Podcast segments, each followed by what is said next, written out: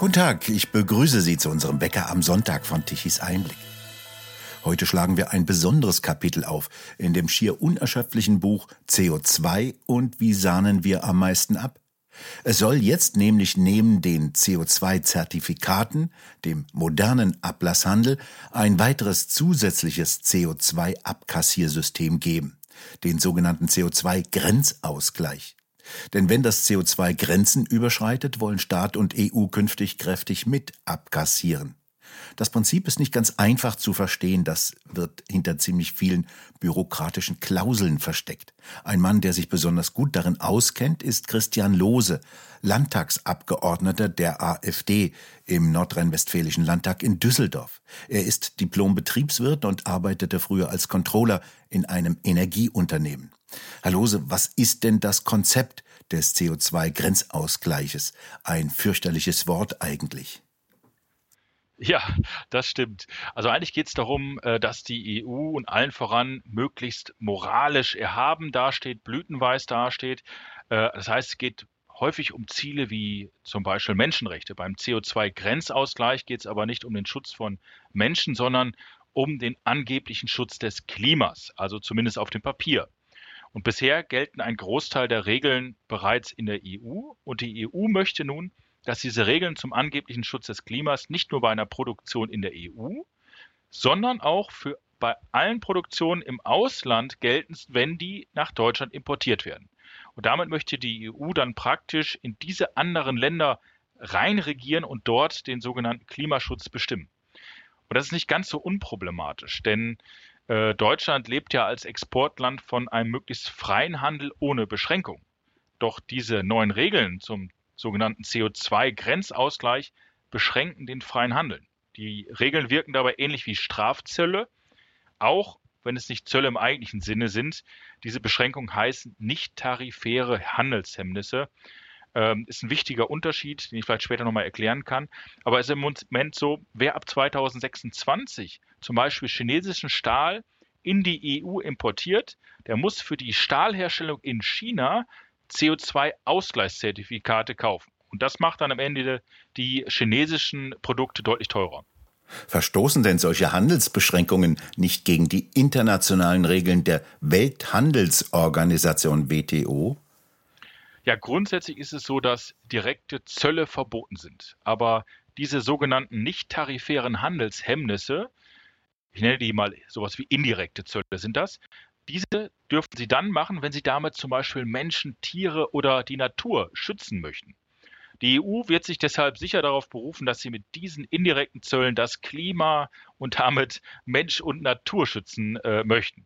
Aber aus meiner Sicht ist das Argument ziemlich brüchig, denn gerade freier Handel dient ja zur Vermehrung des Wohlstands, gerade in den ärmeren Ländern. Und mehr Wohlstand in diesen ärmeren Ländern sorgt am Ende dafür, dass diese Menschen ja gesünder leben. Aufgrund mehr Wohlstand können sich diese ärmeren Länder dann ja am Ende auch Umweltschutz überhaupt erst leisten. Und deshalb gehe ich davon aus, dass die Argumentation der EU vor Gerichten nicht halten wird. Und die Inder und Chinesen werden sicherlich die EU vor das Schiedsgericht der Welthandelsorganisation zerren und mit großer Wahrscheinlichkeit auch gewinnen. Allerdings dauern diese Verfahren häufig sehr, sehr lange. Also die meisten sprechen so von zehn Jahren, äh, dass es dauern wird. Deswegen ist die höhere Wahrscheinlichkeit, dass die Chinesen beispielsweise Gegenzölle erheben werden. Also zum Beispiel Zölle auf deutsche Waren wie Autos etc. Also die werden Abwehrmaßnahmen treffen, wenn die EU wiederum die chinesischen Produkte beschränken wird. Ab 2026 soll das ja alles erst beginnen, doch jetzt schon gehen die Vorbereitungen los. Ab 2026 müssen Sie zwar erst die Zertifikate kaufen, wenn Sie etwas importieren, aber der ganze bürokratische Aufbau beginnt schon im Oktober diesen Jahres. Also ab dem 1. Oktober sind Sie verpflichtet, beim Import von bestimmten Waren zu ermitteln, wie hoch der CO2-Fußabdruck ist. Und zwar unterschieden danach, wie viel CO2 direkt bei der Produktion freigesetzt wird und wie viel CO2 indirekt freigesetzt wird, weil Sie zum Beispiel aus einem Vorprodukt oder aus der Erzeugung des Stroms an sich für ihre Produktion oder was auch immer stammt. Und sie müssen den Fußabdruck für jedes importierte Produkt ermitteln. Die Mengen müssen dokumentiert werden und alles schön erfassen, wie hoch auch der CO2-Preis in dem Land ist. Auch das müssen sie erfassen.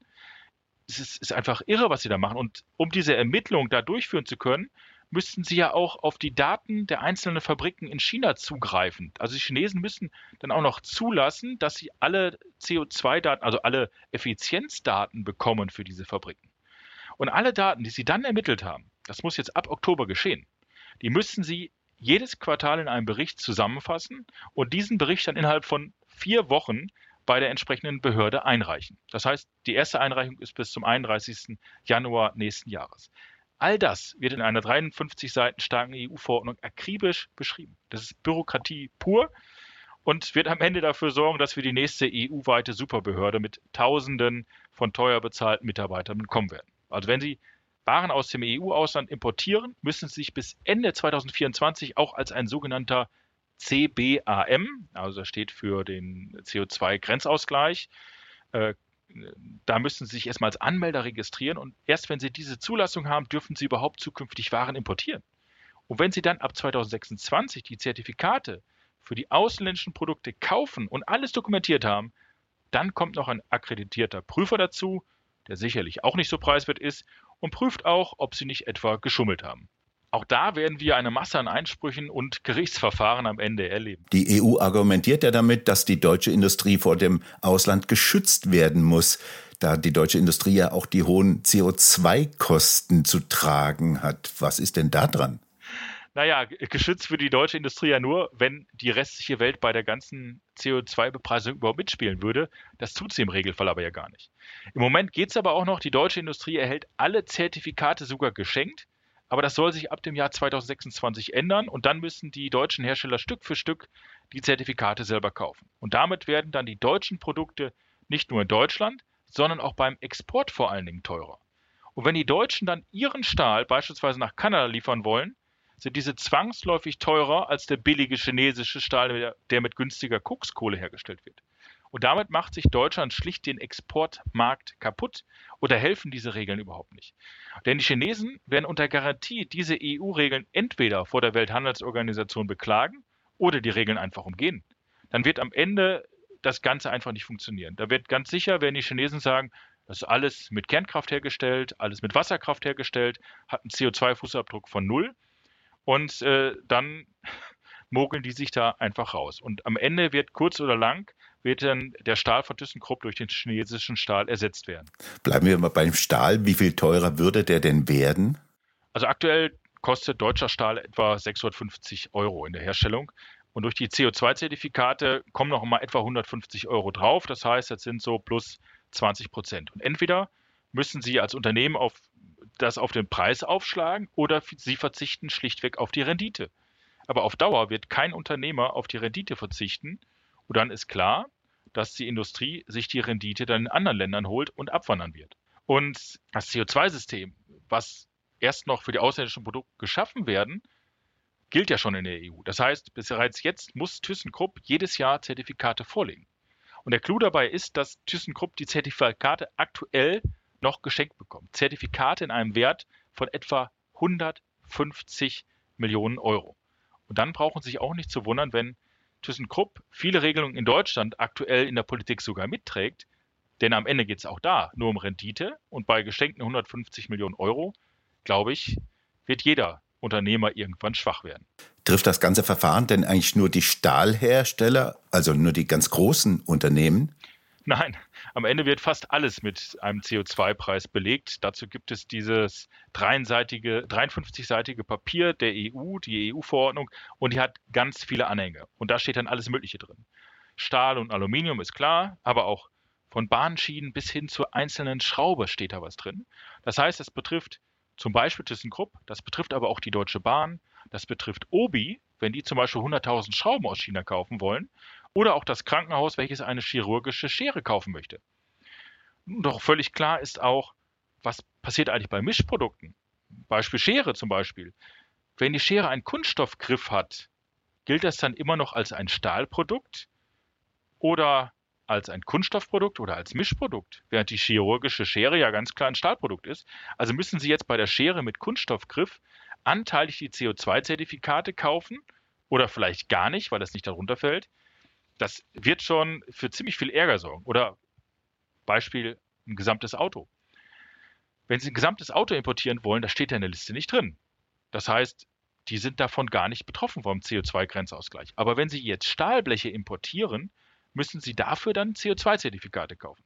Wenn Sie diese dann zu einem Kotflügel formen würden und dann an ein Auto anbauen würden, dann müssen Sie ja den, den Autopreis erhöhen, weil Sie ja beim Vorprodukt, bei diesem Stahlblech, ja die CO2-Zertifikate kaufen mussten. Das heißt, es, das Auto wird teurer, wenn Sie das hier in Deutschland zusammenbauen, teurer, als wenn Sie einfach das ganze Auto importieren würden. Das ist natürlich auch ein Riesenproblem für die Autoindustrie in Deutschland hier. Und in Summe wissen wir eigentlich nur eins. Es wird furchtbar kompliziert und Gerichte werden sich über Jahre damit beschäftigen, zu klären, wie viel CO2 in welchem einzelnen Produkt steckt. Zum Beispiel äh, stellen Sie sich vor einen Autoschlüssel. Da haben Sie häufig diesen Funkschlüssel. Das ist alles Plastik. Aber innen drin haben Sie einen Notschlüssel, der dann wiederum aus Stahl ist. Dieser Notschlüssel gehört ja jetzt insgesamt dazu. Da müssen Sie den extra kaufen, müssen Sie den extra dokumentieren und ausrechnen, wie viel CO2. Also es ist einfach gerade bei diesen Mischprodukten überhaupt nicht machbar, da äh, was ordentliches am Ende rauszubekommen. Gibt es denn schon vergleichbare Gesetze und Vorschriften? Ja, wir haben immer mal wieder etwas, was vergleichbar ist. Zum Beispiel hier soll ja beim CO2-Grenzausgleich, soll ja im Grunde das Klima gerettet werden. Das ist ein bisschen vergleichbar wie das Lieferkettengesetz. Beim Lieferkettengesetz versucht die Bundesregierung, Menschenrechtspolitik in anderen Ländern zu machen. Das heißt, die deutschen Unternehmen sollen praktisch Menschenrechtspolizei spielen und gegenüber allen Vorlieferanten bis ins kleinste Glied nachweisen, dass alle Menschenrechte gewahrt werden. Allein die bürokratischen Regeln sind brutal. Wenn Sie Spielzeugautos aus Chinas, China importieren, dann sind Sie verpflichtet nachzuweisen, dass nicht nur der direkte Lieferant die Menschenrechte einhält, sondern alle Volllieferanten, sei es derjenige, der die Reifen für so ein Spielzeugauto baut oder die Karosserie. Sie müssen bei all diesen einzelnen Fabriken nachweisen, dass die Menschenrechte eingehalten werden. Also allein das ist schon Irrsinn.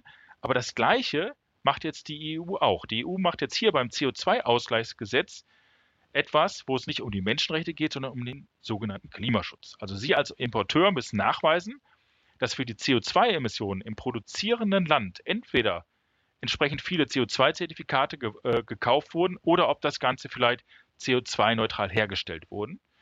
Aber wenn Sie da CO2-Zertifikate gekauft haben in China, die sind da viel billiger. Also in China kostet ein CO2-Zertifikat 7 Euro und in Deutschland 90 Euro. Dann sagt die EU, Moment, Jetzt müssen Sie bitte schön nicht, äh, jetzt, jetzt reicht es nicht, 7 Euro in China zu bezahlen. Jetzt müssen Sie die Differenz 83 Euro nochmal nachversteuern, hier in der EU. Das ist der Gedanke der EU, den die haben. Und das ist ja wohl ganz klar, dass die Chinesen da nicht mitmachen werden und dass das Ganze am Ende gegen die Regeln der Welthandelsorganisation verstoßen wird. Wir haben jetzt keine Märchen aus Tausend und einer Nacht erzählt, sondern das ist, sind jetzt richtig ausgearbeitete, detaillierte Vorschriften, die tatsächlich jetzt ab Oktober gelten. Ja, das ist der Fall. Also es ist bis ins Kleinste genau geregelt. Es ist klar geregelt, ab wann äh, die CO2-Zertifikate voll zu kaufen sind, was äh, zu machen ist. Also es gibt immer so einen Pfad. Am Anfang äh, kriegen Sie immer noch im Jahre 2025 kriegen Sie noch 100 Prozent der Zertifikate gekauft als äh, geschenkt als ThyssenKrupp. Im Jahr danach sind es, glaube ich, noch 98 Prozent der Zertifikate und so weiter. Und das Ganze ist bis ins Detail, bis in die Jahre, in die Mitte der 30er Jahre äh, geregelt. Und ähm, ja, es scheint in der Industrie kaum einer bis jetzt richtig wahrgenommen zu haben, weil alle davon ausgehen, dass das schon nicht kommen wird. Aber die ersten Regeln gelten jetzt und die ganzen Berichtspflichten müssen erfüllt werden.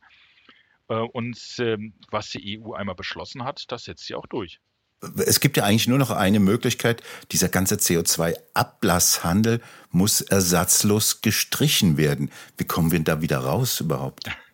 Ja, dafür müssten die Menschen erstmal die Parteien wählen, die das äh, nicht mehr wollen, dieses CO2-System. Es ist ja nicht nur so, dass das jetzt äh, hier diesen Import von Stahl etc. Übrigens sollen ab 2030 äh, vermutlich noch Chemikalien und Polymere dazukommen. Also es, es, hört ja gar nicht hier auf. Die erfinden immer wieder neue Produkte, wo das, wo das gemacht werden soll.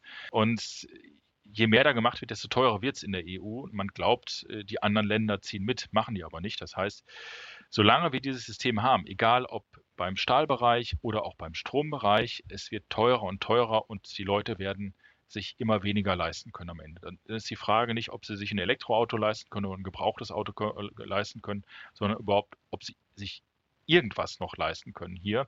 Äh, natürlich die Champagner-Elite, die hier vielleicht an der Düsseldorfer Köhe lebt, äh, wird auch das noch bezahlen können, aber der einfache Arbeiter nicht mehr. Was glauben Sie persönlich? Wer geht eher unter die EU-Kommission oder die europäische Wirtschaft? Zunächst erstmal wird die europäische Wirtschaft einknicken, man wird aber das Ganze verschleiern, indem sie sehr viel Geld drucken. Das ist ja schon das Rezept der letzten Jahre. Im Moment wird es ein bisschen schwieriger, weil der Zinssatz so hoch ist. Aber äh, das wird auch das Rezept der nächsten fünf bis zehn Jahre sein. Das heißt, der Zusammenbruch wird irgendwann Anfang der 30er Jahre kommen. Das ist meine persönliche äh, Prognose. Allerdings wird es dann auch richtig krachen. Dann, dann haben wir ein echtes Problem. Wir können uns noch ein bisschen vielleicht wir können ein bisschen vielleicht hoffen auf die osteuropäischen Länder. Äh, wir haben ja zum Beispiel die Polen, die als einziges Land gegen das Verbrennerverbot klagen wird. Äh, die Deutschen machen es nicht, die Österreicher machen es nicht und die Polen sind unsere letzte Rettung, um hier vielleicht etwas Vernunft reinzubekommen. Christiane Lose war das Landtagsabgeordneter der AfD im nordrhein-westfälischen Landtag in Düsseldorf. Herr Lose, ich bedanke mich bei Ihnen vielmals für das Gespräch. Ja, ich danke auch. Und bei Ihnen bedanken wir uns fürs Zuhören. Schön wäre es, wenn Sie uns weiterempfehlen. Weitere aktuelle Nachrichten lesen Sie regelmäßig auf der Webseite tichiseinblick.de und wir hören uns morgen wieder, wenn Sie mögen.